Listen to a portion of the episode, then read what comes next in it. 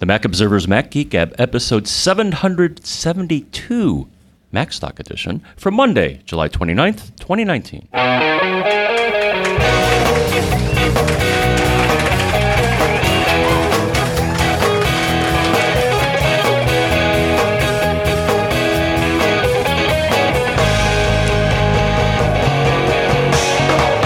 Greetings, folks, and welcome to the Mac Observer's Mac Geek Gab, the show where you not only send in your cool stuff found, your tips, and your questions, but today, because as John said, we're here at MacStock Expo After Hours, we've got an extra microphone for you to actually speak your questions live. So we'll play a little bit of Stump the Geek today. Sponsors for this episode include Otherworld Computing, who is also a sponsor of MacStock Expo, so that's cool. And iFixit at i fixit dot com slash m g g. We'll tell you why you want to go and visit them shortly. But here in McHenry, Illinois, if I'm not mistaken, I'm Dave Hamilton. And here, right next to him, in the same place, this is John F. Braun. Don't forget to stay up on your mic, Mister John F. Braun. Okay. Thanks. So, uh, yeah, here we are. Um, there are all kinds of things. I want you folks to be thinking about your questions. We have a microphone with a cable that will get you here. We have some of your questions and those from people, you know, in parts beyond. To answer, this show will probably be a little shorter than a normal Mac Geek Gab because, you know, that's how it will be given our time constraints this evening. But um, John, should we start with uh, with some tips from the listeners and kind of get people warmed up? Absolutely. Sound like a plan? All right, cool. So the first thing, and actually I want to remind everybody in the room to just mute your phones. Does anybody not mute their phones all the time? Is that like a thing? No, no, no. Like uh, you, you. Okay, that's cool. Kelly doesn't mute her phone, but but she's a podcaster. She knows. So that's fine.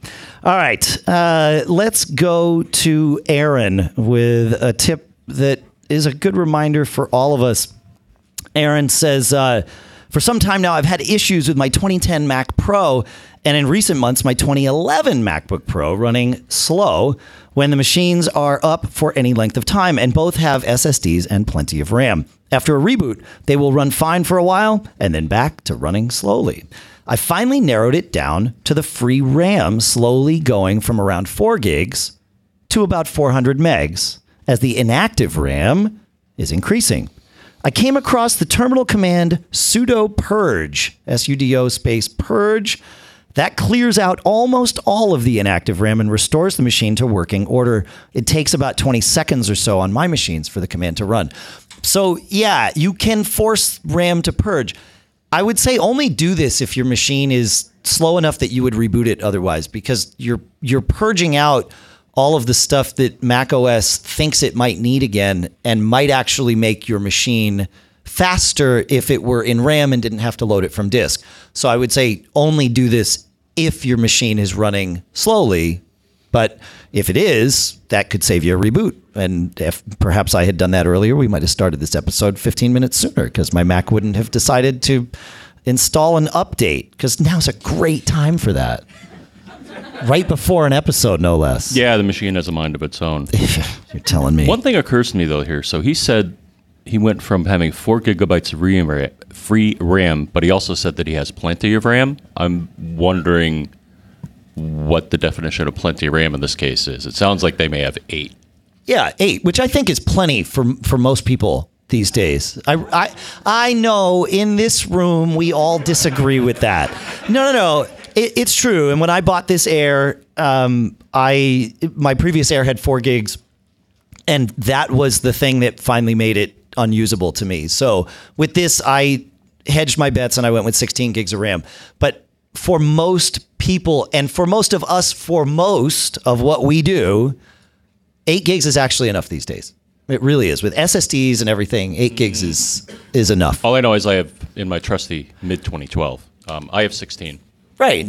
Yeah, it, right. And same. I mean, I'm just I've, suggesting having more RAM couldn't hurt. So. Yeah, but he can't put more in. Well, actually, in his twenty eleven MacBook Pro, he, he can you? Right? You can in that one, yeah. Well, my so. twenty twelve I did. Yeah, I upped it yeah. to sixteen. Yeah. The other thing I would suggest that there are some indicators Uh, within the Mac that can show you if things are, are going askew. One is um, something called memory pressure, Dave. Yeah. And the other would be your swap space.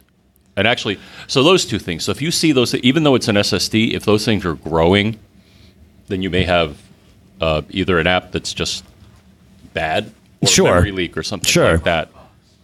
And the final thing is, um, yeah, th- I said that with the uh, with the RAM. So so see if there's any you know app just, just hogging a lot of RAM. Yeah, for sure. Don't forget to stay up on the mic. Mm-hmm. Okay. Yeah. Can you help, Allison? Okay. Uh, let's go to Roger here. Another one of those tips that's good for all of us. We were talking in the last episode about uh, a woman that was having trouble with her Ring video doorbell being heard, and I've or yeah, being able to connect to the network. I've actually gotten now two pieces of advice about this. One from Allison Sheridan, who suggested that a mesh network, or if you have one, getting your mesh points closer to where those doorbells are. You know, remember, you've got potentially a Faraday cage of a screen between your mesh point and the doorbell, which is outside. So maybe getting it closer than you think you might need it. There's stuff in your walls. Who knows what your insulation is made of? Probably not metal, but you never know. So that can help. And you said, Allison, you said you had someone that it did help with, right? It was you. Perfect. Okay. Well, that's great. We added a, a, a mesh piece, and it got better. Allison says it used to work when she added a mesh piece, and then it got better. We do have a microphone up here, and, and we will employ that shortly. So Roger shares, he says, uh, a fiber optic line got cut in my area of South Carolina a few weeks ago, which knocked out service for twelve hours. It affected Comcast, A T and T, and several other vendors, so it was a big outage. He said, when it was restored, I got my usual fast download and upload speeds within a day, but I noticed over the following weeks, there seemed to be a latency issue of five to ten seconds between the time I would tell an app to access the internet and when it would start doing. Once it appeared, the speed was fast. I restarted my cable modem several times via Xfinity's iPhone app, but the problem remained. In fact, it seemed to spread to my Philips Hue hub. Resetting the hub and my Plume Wi-Fi mesh devices did not fix the problem. Finally, I unplugged the cable modem from the wall, unplugged all of my Plume mesh points, unplugged the Philips Hue hub, waited a couple of minutes. Then I plugged the modem back in. A minute later, I plugged in all my Plume devices one at a time. And then finally, once they were back up and running, my Philips hub, all of my problems have disappeared. He says, I recognize that Barb's problems started last year long before this particular line cut. He says, however, sometimes just restarting your network from the ground up can be a really helpful thing. So, and that is good advice. Yeah, yeah, yeah. Kelly, you are raising your hand. Do you want to talk into the microphone so that the listeners on the, well, if you want to talk, sure. Um, I, I will, I will let you turn on the switch on the microphone because Kelly Goumont is a professional. I love that you think that. Um, what I want to we pay you. I mean, it's like to know it. It we it is Nobody true. Tell him by definition. Yeah. Okay, it says on, so I'm hoping it works. Yeah. Um, what I find is that I'm in uh, what I think Comcast believes to be a sketchy area, and so um, and the reason I say that is because they spent like six months with the actual cable that serves my entire neighborhood dangling from a tree and then down across the sidewalk. Um, yeah, so that's a thing. And uh, what I find is that I regularly have to call Comcast in order to get them to send the reset signal. And the greatest thing about that, in this case, because I never will ever say this, is that it's now automated. You can call them and say, like, you know, cable service, you know, modem, internet service, technical support. Um, I just want you to reset my modem. And then the automated attendant will send the signal. And then uh, usually for me, that has cleared stuff up. Oh. When I've had something weird yep. happening, like if I unplug the cable modem and wait and plug it back in and that doesn't help, then I call and get them to send the reset. And that seems to fix it. Cool. Thank you. Really? I find their app rage-inducing most of the time, so I've forsaken it. So, yeah, Tim here in the room suggested their app can do it. And that's actually what listener Roger Which was saying cool. he tried. And with limited yeah. success. But but it's possible the app was doing just fine resetting his cable modem, but resetting perhaps his Plume devices and, you know, getting the new yeah. D N S entries or whatever, like all of the stuff, it makes a difference. Sure. So, yeah. Sweet. Okay. Thanks. Cool. Thanks, everybody. Yeah, one thing good. to suggest is on most DOCSIS modems, if you go to one ninety-two dot one sixty-eight dot one hundred dot one, I think it is. Yes. Yes. Um, that's the status page for the cable modem itself. Um, I've seen in the past with mine. So first they allow it. Not all I S Ps will allow it, but uh, Cablevision does.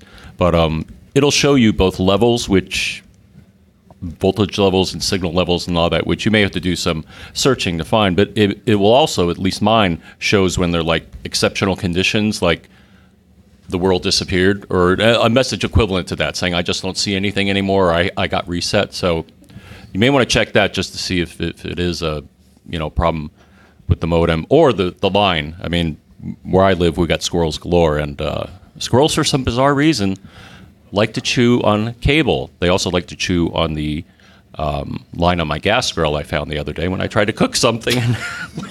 There was a big hole chewed in the cable. So um, it could be a physical uh, or media problem. Yeah. Cool. Uh, all right. What is next here? Oh, I, I guess I'm the one that knows that. Um, Will, Will has uh, some advice for us here in terms of Uh, reminding us about iCloud.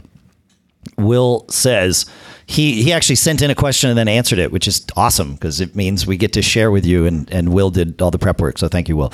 Um, he said he was having a strange issue where he could not remove V I Ps from mail. He joined a new company, and the V I Ps from his old company just started showing up in mail about two days after he set up a new machine for himself. So this was not a machine that had come from the old company. This was a new machine, but iCloud was a common denominator. He tried removing them, and they would remove and come right back. And then he went into iCloud dot com and was able to remove them there, and they stayed removed. This is a good reminder for all of us that iCloud dot com is a place you can go to actually talk to, as close as you'll get to the server, as opposed to trying to change something on a client and having another client push the change back at you. So uh, iCloud dot com, there's it, it seems like functionality in terms of especially that kind of stuff on iCloud dot com has gotten way better in the last, what, eighteen months or something. So yeah, any thoughts on that, Mister Braun? I'm looking and not seeing it immediately, but I'll uh, I'll check it out later. I think it was in his contacts. Oh, it was either in contacts or directly in mail, and uh, in iCloud, okay, where I'm that not is. Seeing it in contacts, yeah. So yeah. Okay. Jawohl. All right. Um, you know what? I'm going to take. I, I, do we have some people in the room that want to play Stump the Geek and ask some questions? We, okay, but there's Allison. I think you were the very first person to ever play Stump the Geek at like a Macworld Expo or something, so it's fitting. Yeah, not surprising either. Uh, I'm going to take a minute and talk about our first sponsor, which is O W C, and uh, and then we will we will have Allison come up. So yeah. Uh, As I mentioned at the head of the show, O W C is not only a sponsor of this episode, but they are also a sponsor of uh, of MacStock in and of itself, and that's serendipitous. It's awesome. Yeah. O W C. We had the opportunity to tour O W C yesterday, and you know we say it on the show all the time that it is the first place we go to go and like if we need anything to expand our Macs and any of that stuff, and that is true. That's not just because they're sponsors. In fact, they're sponsors because that's true. We got to see their factory, and I've always known O W C was obsessed with customer service, but seeing, or not their factory, but their warehouse, talking with them in their warehouse and having them walk us through various different things. And, and every, we were all asking different questions and kind of bringing them in a, a thousand different directions. The answer to every question started with, well, we do it this way because it's best for the customer. And that, it again, it, not a surprise, but very impressive. I'm a customer service maniac. I know that it's the way to keep people happy, and that's good for business, as O W C has proven. Uh, but everything starts with, it's good for the customer. Then they talk about, you know, what's economically, you know, beneficial to them and those sorts of things, of course. But it all starts and ends with what works for the customer. You know, their new Envoy Pro E X with U S B C, it's an NVMe M dot two S S D with speeds up to nine hundred eighty megabytes per second, Thunderbolt three compatibility, and backed by O W C's three-year warranty. And these people know their stuff because they test it like crazy. It's it's amazing how much they all know. Everybody in that company knows about all of their products, and it's super impressive. So when it's time for you to add something to your computer, like one of these new Envoy Pro E X S S Ds, go to mac sales dot com, and you can be just like John and me and I think everybody else in this room uh, and, uh, and, and, and get the right stuff for yourself. So our thanks to O W C for sponsoring this episode and also serendipitously this conference. All right, Allison, you're up.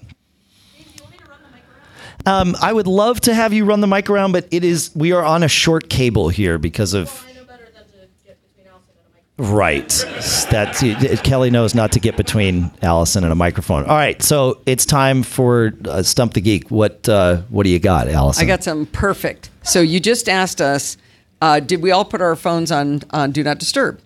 Yeah. So or at least mute. Yeah. Uh, mute. Whatever. So. I, today is a perfect example. This happens to me all the time.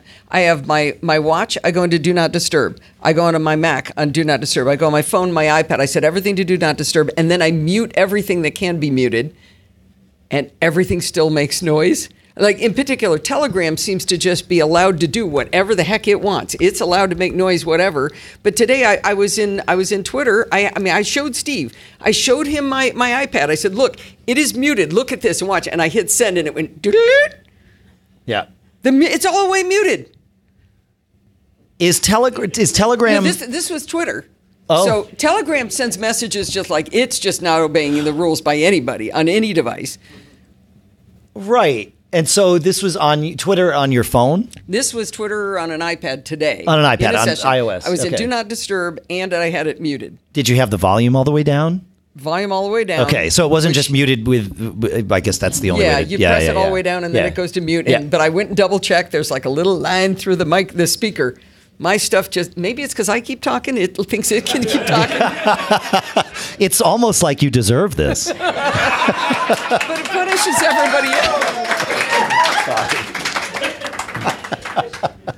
Chuck, I, did you make him I, I don't know the magic answer to that. John, do you have any thoughts about that? I I have noticed some apps think they're allowed to break the rules, and that I've had the same situation where I, I, I always, almost always have my phone off. Yep. With the, you know, you see the little red and, and oh. it'll buzz.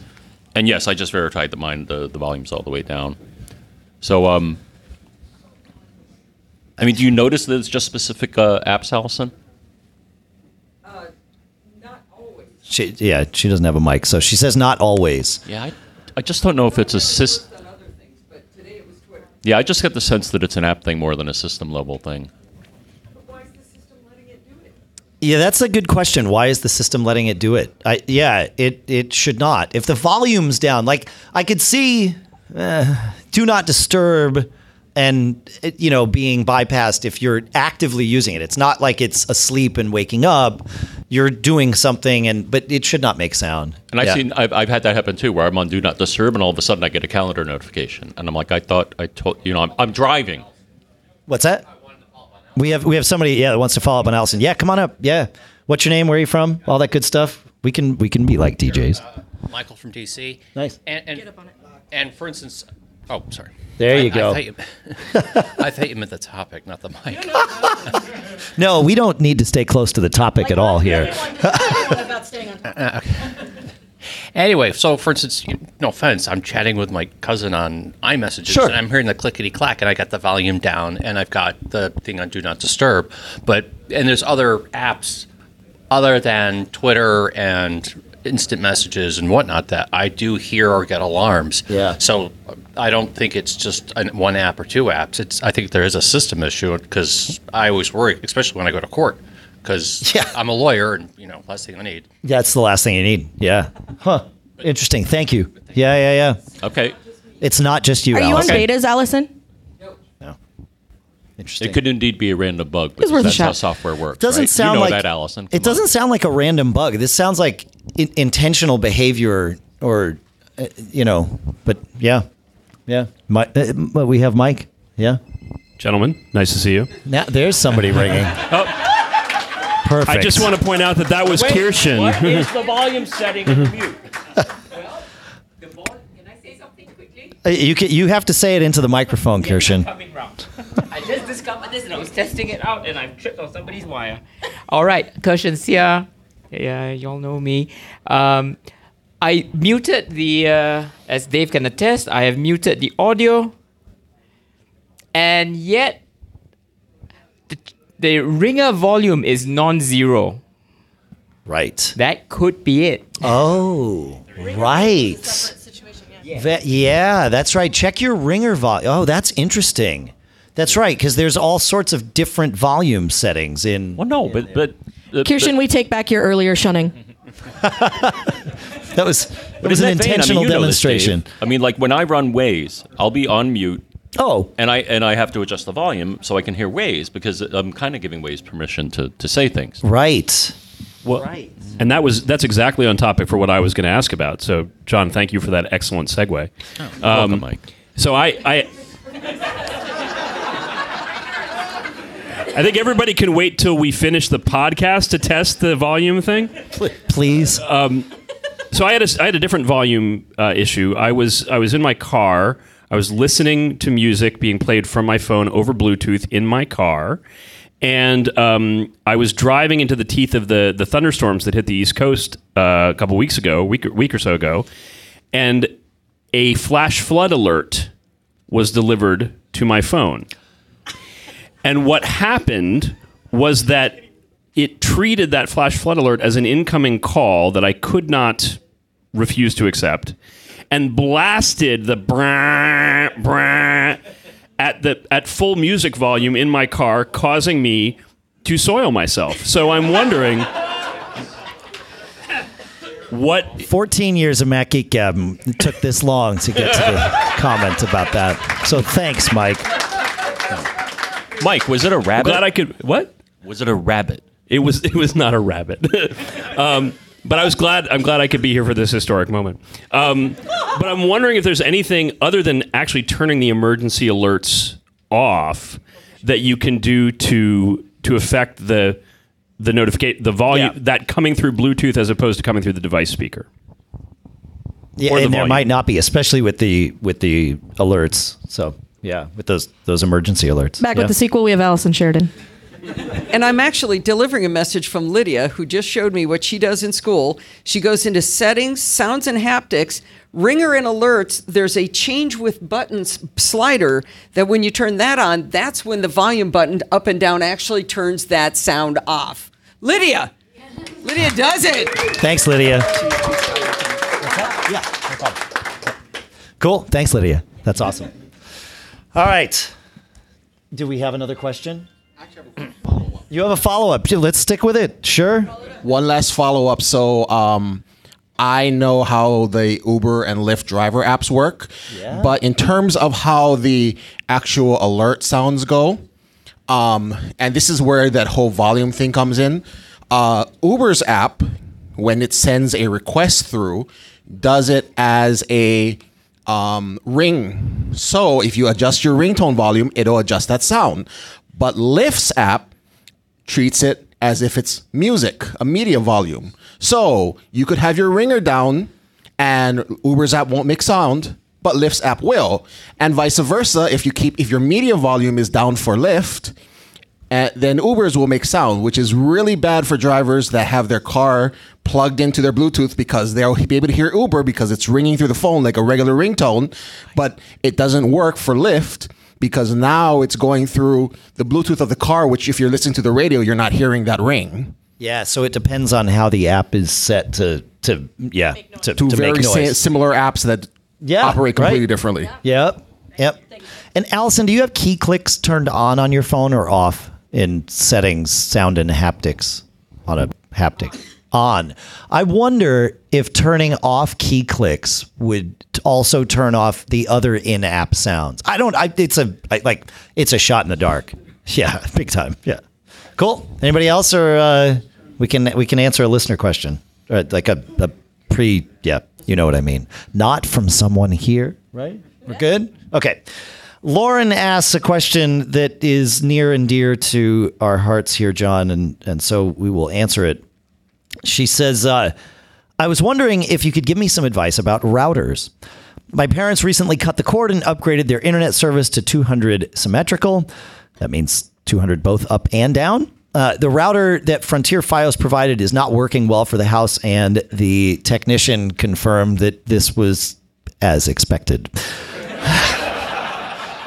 My parents' home, she says, is a thirty-two hundred square foot home with two stories. The room where we're having the most issues is their bedroom and the office, both of which are on the first floor toward the front of the house, and the router is on the landing in the middle of the house. They would like to spend no more than two hundred fifty U S dollars on a router or mesh system. The main thing they're looking for is something that will deliver consistent coverage and speeds. She said, we've been looking and found a couple of Netgear Nighthawk routers, the X six S uh, family, and and those, and she's curious if these will work. So those Netgear routers are actually fine. Um, I'm not convinced that a standalone router, it's hard to know without being in the house and actually testing it, but oftentimes a standalone router isn't going to do it. Uh, sometimes it will, but if you're having these kinds of problems with the Frontier router, it, it's not going to get that much better. You might get if you might get better speeds, but if the coverage just isn't there, adding another router often won't do it.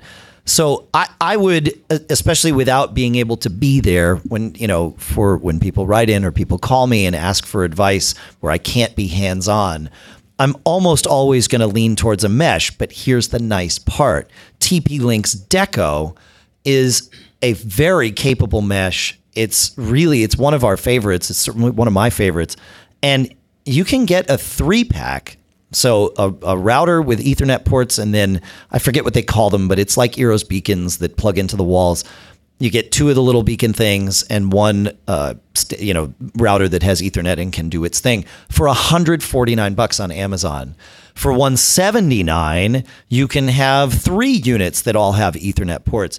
And these things work really, really well. I've set them up for relatives, and, you know, they're not the geekiest of devices, but they have all the features you need. And T P-Link is very committed to making these things work better and better as they find different issues. They're, they are, they are in this. So like it, it's, it's hard not to recommend them. I say this every time we talk about mesh.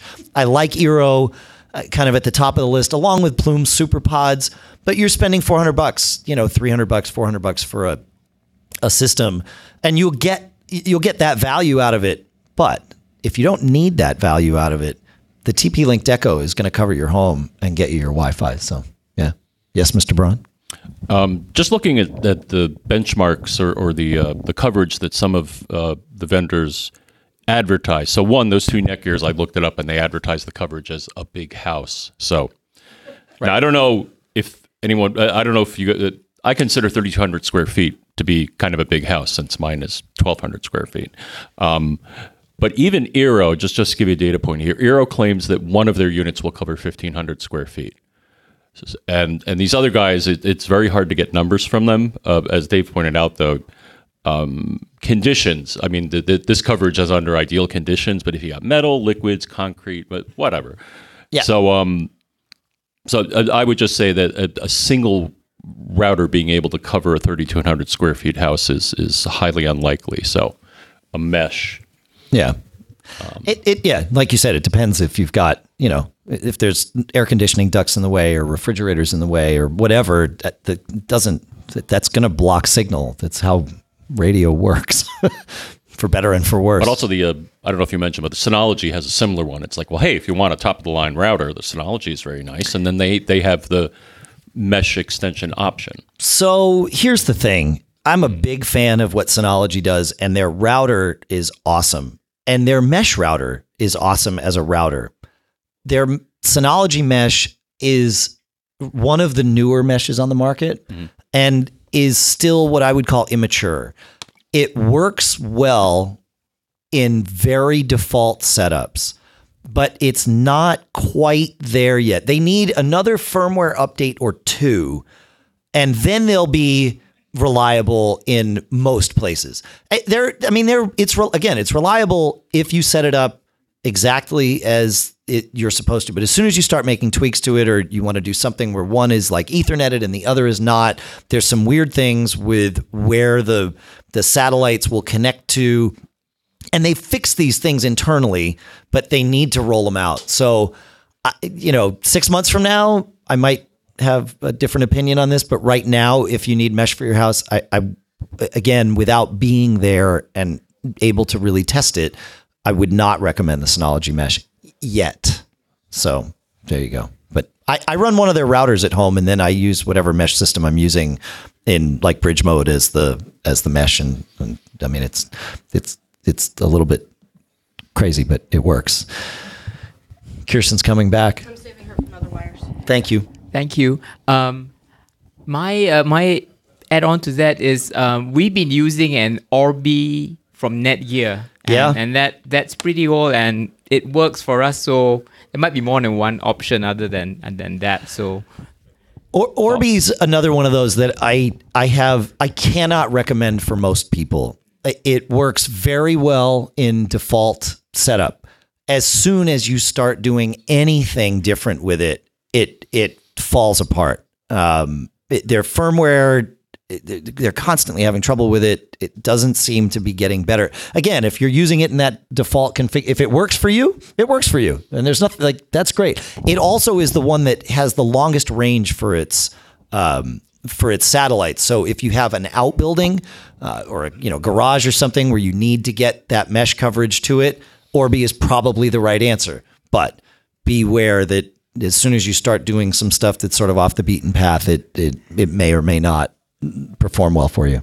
Funny you should mention that, Dave. We had an issue with our Ring cameras and our Orbi. Had to do some strangeness with a double net oh. uh, just to get that to go. Yeah. Interesting. Yeah. Yeah. Yeah. Yeah.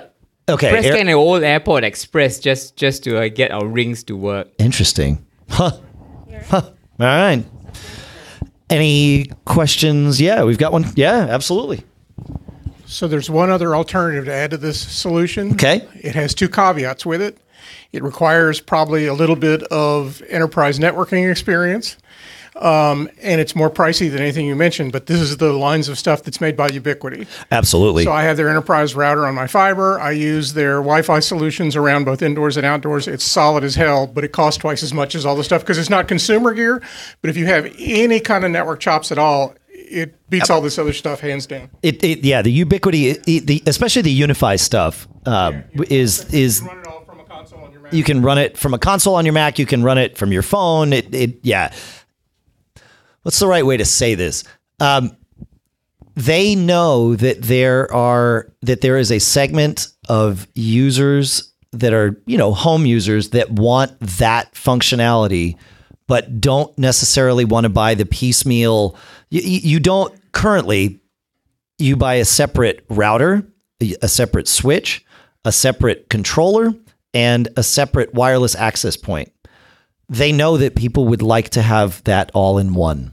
And so uh, pay attention to what's happening with Ubiquiti along those lines, because they, they've got some stuff cooking along. So yeah, it, yeah, yeah. It's no, the Unifi stuff is, is fantastic. As long as you don't mind being an active participant in your network management. you're, you're an enterprise network guy. No, that you want it. You want that. Yeah, no, there's nothing wrong with it. But but it is the kind of thing where you will be going in and, and tweaking things if that's fun for you. And, and, and that's like, you know, you're, then you're my people. Uh, that's okay. I'm guessing but, this room is your people. Right. Yes, exactly. Just a guess. Just a guess. But for example, for Lauren's parents, unless Lauren wants to be the one managing it, I would not even come close to rec- recommending Unifi for them, because it, they would hate it, it, it like very quickly. So yeah, even though it works really well. And possibly Lauren. It, yeah, and it, she definitely doesn't want that. That's right. So yeah. All right. Uh, any other questions in the room, or John, you want to take us to uh, Mike Mace? Uh, I will take us to Mike Mace. Perfect. Oh, I called him Mace. Oh, boy. That's okay. How embarrassing. Okay. Um, he writes, my wife and I just returned from vacation. She took her photos on her iPhone. I took my photos on mine. How can I merge the two roles and preserve their interleaved order? I tried shared albums, but you can't mess with the sort order. It's the order they were added in to the album, and that's... It's the order they write out to the album, and that's it? Okay, that's a question, I guess. Yes. And I'm going to try to answer it. So the thing is, I, I started this. I'm not I'm not a photos expert by any means, and we do have some um, photographers in the room here. So if you guys know how to do this with photos, uh, but I tried. So I I actually uh, we actually did exchange some photos um, uh, earlier. Uh, some of us are at events here, and and we used AirDrop to get them in here. And when I got AirDropped photos, they appeared in my roll in the order they were added. So I'm like, huh, can I change that? So tried to do it through the photos view. Nope. Um. Tried to do it through album view on the iPhone. Nope. Then I'm like, well, let me try this because, uh, you know, sometimes things work differently on iOS and macOS. I don't know if you've noticed that. But um, so I tried photos on my Mac. Now, I also have iCloud Photo Library, and I think that, that this is that this could be a solution here. I actually had an album on my Mac, and so I went to it, and I tried to change the order. I was able to drag the pictures into a different order. So one suggestion could be that you create albums out of those photos. And then um, I guess you would merge them, and then you could change the order. I, I guess what I'm saying is the only way I found to change the order of photos is from within an album on photos on macOS. And I've had that in shared albums, too, where, you know, when someone, if you're sharing an album and like when we go on vacation, we share an album and we all just, you know, barf our photos into it. And they, yeah, it, in the album itself, they don't, they order by add date. But you could look at your your resulting photo library in date order, just not in the album there, just not in the camera roll. Yeah. Yes, I got a question. Uh, I've got a twenty fifteen iMac with a Fusion drive. What, on God's name, can I do to increase the uh, lag time or decrease the lag time that I'm getting from using the Fusion drive? The lag time from the operating system. Yep. Yeah, and what O S are you running on that? Current up to date. Yeah, current up to date. Well, Stephen Hackett's here cracking them open. Like, you should have brought it with you. Yeah. I, I'd love to, but it's on a lease, so. Yeah, yeah, yeah, yeah. At least, so we can't we can't jigger it that much. Uh, it, I mean, what you need to do is boot not from a Fusion drive. Um, you you may be able to, you know, fragmentation is still an issue ish on Fusion drives. You could try, uh, you know, cloning everything off of it, wipe it, start the Fusion drive fresh, and put it back on. I, I'm not convinced that's going to solve the problem for you, though. I, I think, especially if it's on a lease, you obviously don't want to rip it open, but you can connect an external S S D to it. So you could get an S S D and boot from the external and then what, just store your data. Uh, it's twenty fifteen, which means I have a Thunderbolt two, not yeah. three. So, but my, then my question becomes, if I'm going to be booting from a Thunderbolt two connection, is that connection significant to the point that's going to be just as slow? No. Thunderbolt two, I mean, really, U S B three is going to be fast enough to do this, and you can easily fit U S B, right, because U S B three is five gigabits per second. Um, Thunderbolt two is ten, right? And then Thunderbolt three is twenty. Double channel is twenty, correct. Thank you. Thank you. Yeah, okay. But then what's the direct, sorry, but then what's the direct connection? What's the direct connection? What's the speed? No, no, no. What's the speed for the direct connection from the hard drive that's internal? Internal bus versus this external situation. I think on that, I don't think that machine's N V M E, so I think it's just SATA, and and so it's either three or six gigabits per second. But we're we're talking about the maximum speed of the bus, and your drive is slower than that, all, like without question. The footnote I would give that. Thanks for calling on me, Dave. Um, I just I just jumped in. You know better. Um, the the footnote I would give is that if it's doing if it's acting erratically enough that it's seriously affecting you because it's like system software, is that since it's a lease, you may want to take it in and have like smart status checked, because maybe the Fusion piece is failing and that's just sort of dragging the platter portion down with it. Sorry to get all technical, but um, yes, Allison. Nope. You can't do it from there. We, we we need to be, we all need to be able. How long since a clean install? Two and a half years. Two and a half years. Yeah. And it's, it's always, always been, been that slow. That speed. Yeah. And yeah, finally, I I would be inclined to go through the steps of verifying the validity of the Fusion piece with that, because that, it sounds to me like what my computer started doing before it melted down completely uh, and needed a new S S D. So that's why that's the first thing that comes to my mind. Mister Braun? Um, or no? No, finally, uh, just exciting update from Kirschen. She just taught me something here. You can do this, what we were talking about. Well, wait, okay, hang on. Are we finished with that one?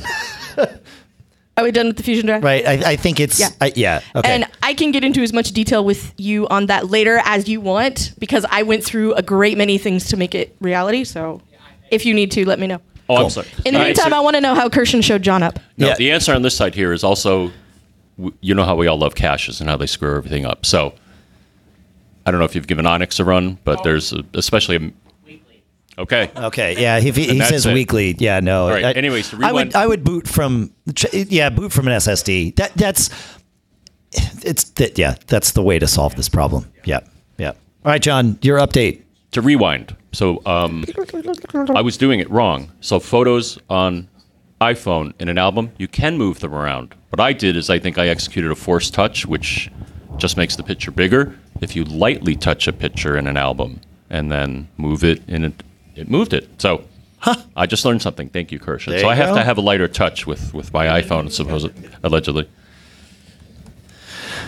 Mister Dave Ginsburg, do hey, you have a question? I do. Awesome. I uh, wanted to ask a question about uh, backup. We talked about this uh, today at uh, during my my conference, and I figured, what, why not? What's great great opportunity to bring it up again? Sure.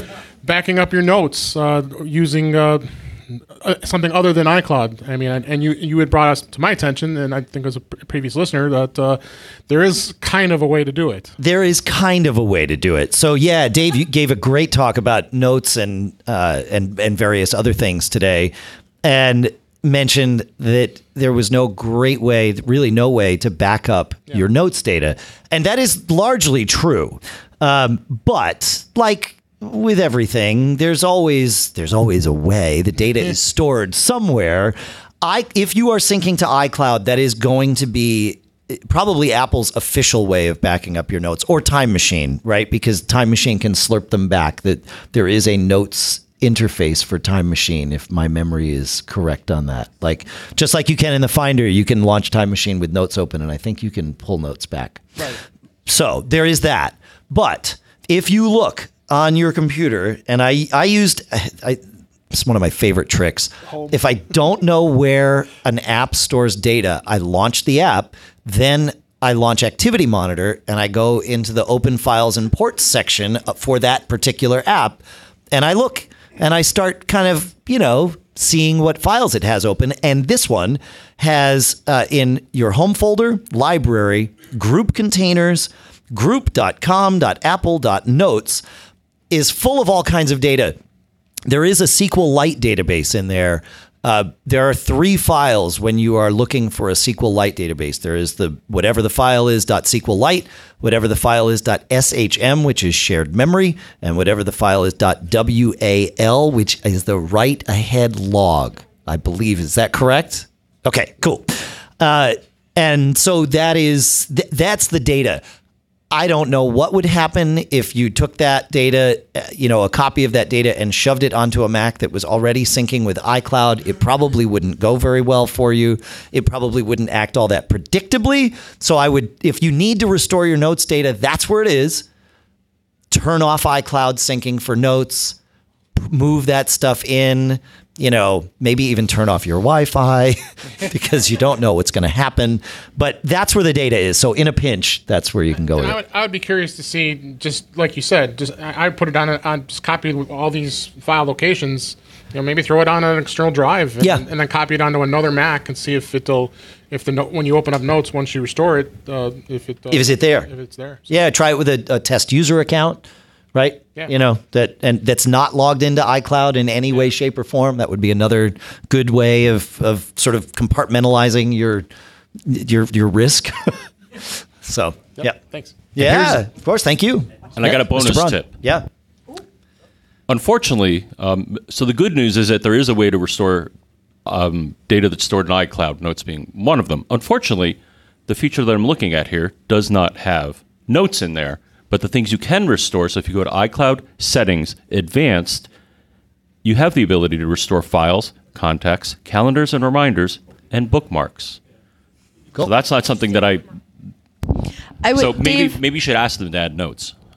There you go. Yeah, yeah. Well, we hopefully someone's listening. I want to take a second. Uh, I know we have another question coming up, which is great. I want to take a second, uh, maybe a little longer than a second, and talk about our second sponsor, which is iFixit, another one of our favorite companies that we've used for years and are happy to work with. iFixit is on a mission to make it easier for you to fix your electronics and especially your Macs. And listeners to this show know that this is a topic near and dear to all of our hearts. They've got over fifty thousand free repair guides and a huge selection of parts and tools. They are a one-stop shop for your do-it-yourself repairs, and you'll find everything you need there to fix or upgrade your Mac by yourself. You may not know this. Actually, the people in this room probably do know this, but some of the listeners at home may not. You can replace the battery in your MacBook Pro, even the Retina models, including the MacBook Air. iFixit makes it easy, but they're all-in-one fix kits, and they have a deal.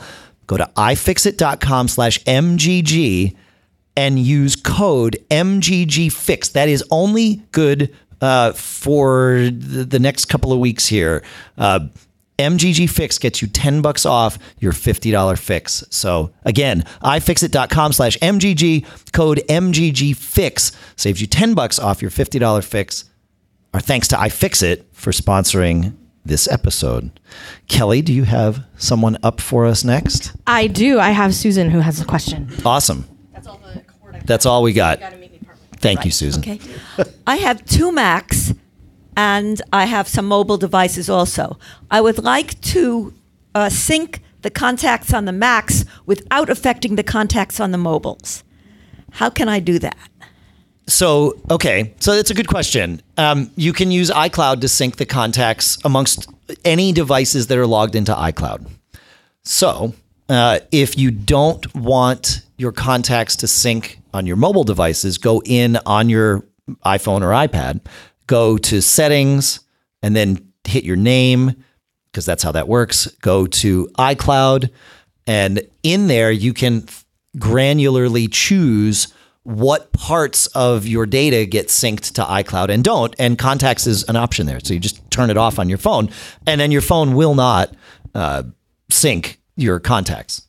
What's also cool is if, for example, you wanted to have your phone logged into one iCloud account, but say share a contacts database. I know a lot of folks that do this amongst multiple people. You can log your phone into a second iCloud account for syncing data. So you could turn off contact syncing on one iCloud account, turn it on on another one and share. You've got to be careful. You know, you're, you're now opening a can of worms. And if you don't think about how it's all working, you will wind up with a potential mess. As always, back up first and often and save them. But yeah, it all works. Contacts is it contacts has an easy backup option. If you go into uh, contacts on your Mac and go to, I believe it's the file menu, uh, and go to export, you can export a contacts archive, which is the easiest way to restore from if you wind up munging your contacts database.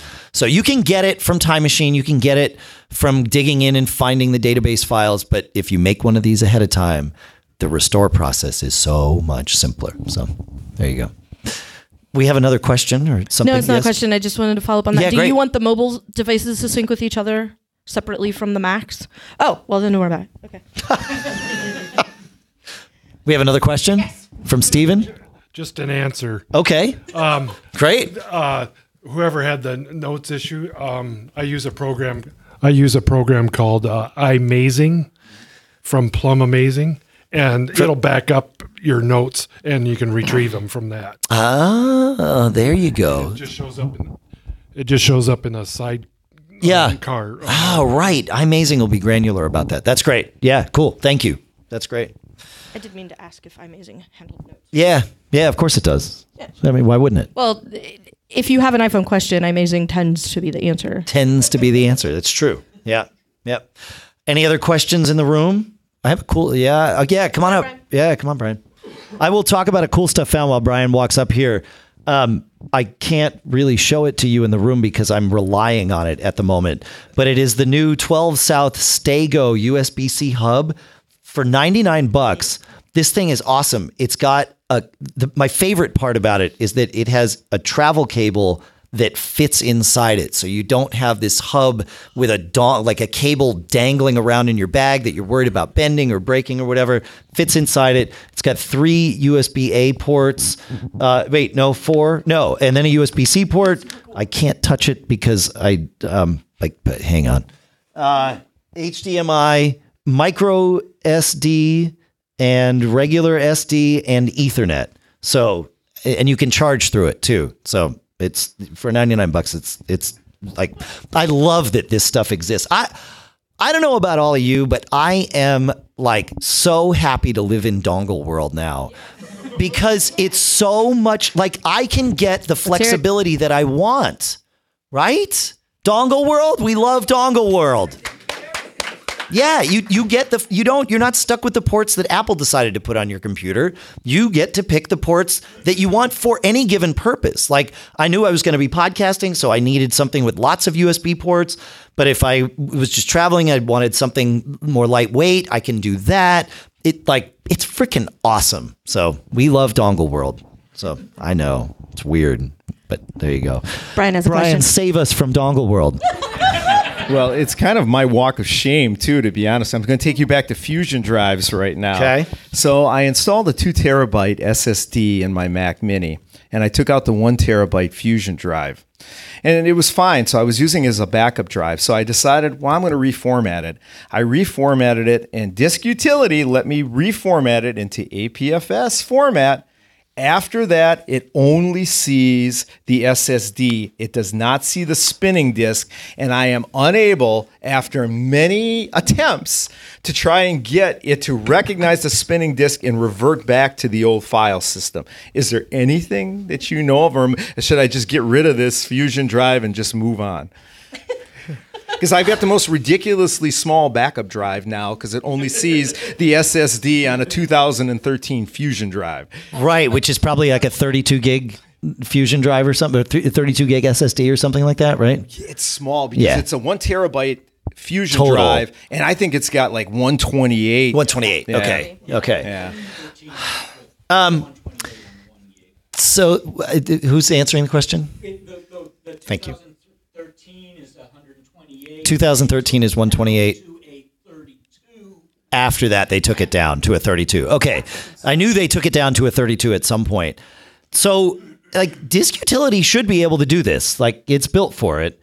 Have you tried completely removing it and then reformatting and creating your Fusion drive as H- uh, H F S Plus? Yeah, I try to do it. Now, it's an external because obviously I've removed oh, it. See, the right. problem is I replaced it with the S S D. So it's seeing as an external. So when I take it in via, you know, in this particular case, U S B, it was working fine before under the old file system. Like a ding dong, I decided to, yeah. you know, basically, okay, I'm going to put it to the new file so system. So I, I don't have the steps off the top of my head, but there are instructions online for creating your own Fusion drive. Right, with with an S S D and and and a rotational drive, which you could do with like a twenty eleven iMac that had the Fusion drive configuration without it actually being a Fusion drive. And so there there are steps. You go to the terminal, you use core storage to do this. That's what I would try for what, even though yours started life as a native Fusion drive, you messed with things. So it's no longer a native Fusion drive. And, and I think accepting that and walking the path of, I have these two things that I want to marry together. Apple's not, doesn't support this configuration. How do I do it? I think you'll actually find your answer in, in, in, in I don't have the steps uh, off the top of my head. And, um, Somebody said, may not be compatible. So it, it, the the comment is it it may not be A P F S compatible because of its age. Did you remove the actual- so if you're going to ask questions, come up uh, because we got to. So I made g- this exact yeah. same mistake. Great. Okay. All right. I'm like, wait, Thank you, Jay. I short and I went through a lot of this. So the two steps I took is A, I took the drive to a Linux box and zapped it to zero. Okay, so now we have a completely blank, both both halves are zero. Mojave does not reliably support Fusion. In fact, I think it's even con- considered not supported for Fusion drives in Mojave. For A P F S. For, for A P F S. Okay. Yep. Then I brought it back to the Mac. I used the terminal commands through the many different tutorials on there to create an H F S Plus Fusion drive, and it works fine in U S B. It's I tried standing on my head, facing east, holding my tongue right to get the thing to... Did you wave the chicken? As he's figured out, that don't work. And so, since I also have numerous Linux boxes in my lab, I just used Linux to blast it back to empty and then started over and got a working H F S Plus. H- HFS Plus, yeah. Okay, that makes sense. Yeah, I so there you go, Brian. Brian. Great question. You, thank you, Brian, for saving us from Dongletown and moving us straight to Here Be Dragons. Yeah. The thing I would wonder, though, is um, if you have to go through this kind of gyration for the Fusion drive, whether or not it is, in fact, worth forsaking as a backup drive for the dark magic that is A P F S. So you might be happier with something else instead, and doing something else with this drive would be my guess. Might want to, yeah, a guy. There you go. Yeah, might yeah. want to talk to O W C. That's right. Who would right. be happy to sell you something that would do this for you better. Yes, yes, yes. All right. Any other questions in the room? We've got time for a couple more things here, and this is fun. And Kelly, I can't thank you enough for um, really being the host of this episode. It's great. So, uh, what's your name? My name is Bill Gerasi. All right, Bill. Um, so I use uh, Apple's voice memo, and when I copy stuff off, Um, I then try and delete all the files, and I manually de- delete all the bloody files, and then they all come back. Isn't that fun, though? Which I call stupid, actually. No, no, no. That's that's they, they they they don't want you to lose any of your data. Yeah. Well, yeah. That's one of the things I don't like about iCloud. I can't say this is the authority. I can't designate you can't. What the really real is. That's correct. Yeah, that's what well, you sort of can, but it takes a lot of hard work. Um, you have to remove, you have to make a backup of things. You have to re- take one device offline, remove everything, remove that data specifically from all your other devices, and just keep doing it until it finally pushes that to the cloud, and then bring the other device back. And, and again, in theory, hope that it, it doesn't decide to push the change down and, and instead pushes the change up. But you're right. There is no like button that you get to push that says, take this as master. So it's as bad as I thought. It is as bad as you thought. Yeah. It's, it's, it, it, the first thing you do is you make backups, and and iMazing is a great way to make backups of voice memos, and and also restore voice memos. So you can, you know, yeah, yeah. So yes, there you go. The second thing I would say is I've had to help people um, with some pretty in-depth iCloud troubleshooting, and literally the best way to do that was take every single device offline, wait twenty minutes, turn on one device, wait twenty minutes, yeah. rinse, repeat. And usually that will give everything enough propagation. So like, tur- you know, sign everything out, nuke everything, and then um, at, and then wait like twenty minutes for the last device to like send all that up, and then turn everything off, and then go back and a device at a time. This is like an afternoon and possibly some adult beverages while you wait for these things to happen. Because at least then, like by the time you get to the end, you care a lot less that this is taking you twenty minutes at a time. So this is everyone wins. Th- this is, right, you, bu- is you bill yourself by the hour. This is absolutely a job for someone by the hour, yes. That's right, yeah. All right, we are, uh, thank you for every, everything, everyone. I have one last cool stuff found I want to share because I don't want to wait a week to tell everybody about this. Um, and then, uh, and then we will wrap things up, and uh, perhaps have some adult beverages of our own. Uh, Bruce shared with us that uh, he said in episode seven seventy-one, which was the, the most uh, recent episode up until now, Andrew asked a question about how silent updates work in macOS. And we talked about how you can use the terminal to see the X Protect version. And he says, there's now a much easier way. Silent Night with a silent K. There you go. Silent Night is a new Mac app from Howard Oakley from the Eclectic Light Company that fills this gap. Uh, you run the app. It shows you, well, the model of your computer, the version of X Protect, Gatekeeper, uh, M R T, T C C, Kext, whether or not File Vault, uh, S I P, and X Protect are enabled, and you can tell it to check for an update. Uh, and and go and like pull those updates down if you don't have the latest versions of all of these things. So it's a great way to just go and, and check things. I will tell you something because I learned a valuable lesson earlier today. I ran Silent Night prepping for the show, and it said that my X Protect database is at twenty-one oh three and the latest is twenty-one oh four. Would you like to? I clicked the download update button. Of course that you down- did. You were recording later. Right. This is the problem. I downloaded the update, which also downloaded the, you know, ten point fourteen point five update that I had, or ten point fourteen point six update that I had been avoiding while I was traveling all week and I was going to do next week. And then for whatever reason, I needed to reboot my Mac before we recorded the show because U S B wasn't working. And twenty minutes went by while I got to watch my Mac update to ten point fourteen point six. So... do as I say, not as I do, but use this app to know that you are up to date and all of that good stuff. That's all we have. Uh, I, okay. There's one, uh, one last, one last hand in the air. So yeah, that's all I got. It would be great if whoever made that app could put in a, a, a button that says, tell Apple to shut up trying to remind me to do updates I don't want to do. Well, sure. Good luck with that. I'll let you send that into feedback, sir. That sounds great. Yeah. All right. But yes, I would pay Eclectic Lightwave a, a healthy amount of money for that. Yeah, it's great. Where was that, Dave? It, uh, Silent Night at Eclectic no, Light Company. What What other thing I said? Begins with F. F. You said feedback. Feedback, I did. Feedback at mac geek gab dot com is the email address that you can write into if you're not going to be in the same room as us while we're recording and you have a question. And we're only going to say it once because you don't want to hear me say feedback at mac geek gab dot com again. It's easy for you to say feedback at mac geek gab dot com. That's where you send in all your stuff. Seriously, this has been a blast. Thank you so much to everybody here in the room um, for, you know, hanging out with us and doing all this fun stuff. We'll see if we brought the band with us to, to Chicago here. It looks like we did, which is awesome. Call us, right?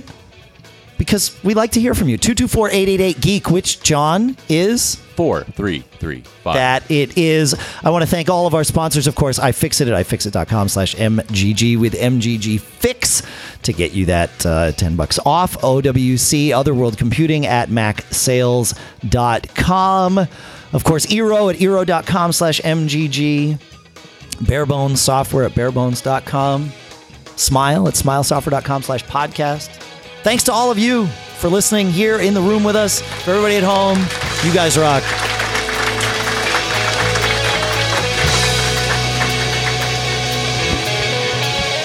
All right, so there's one more thing that we have to do together.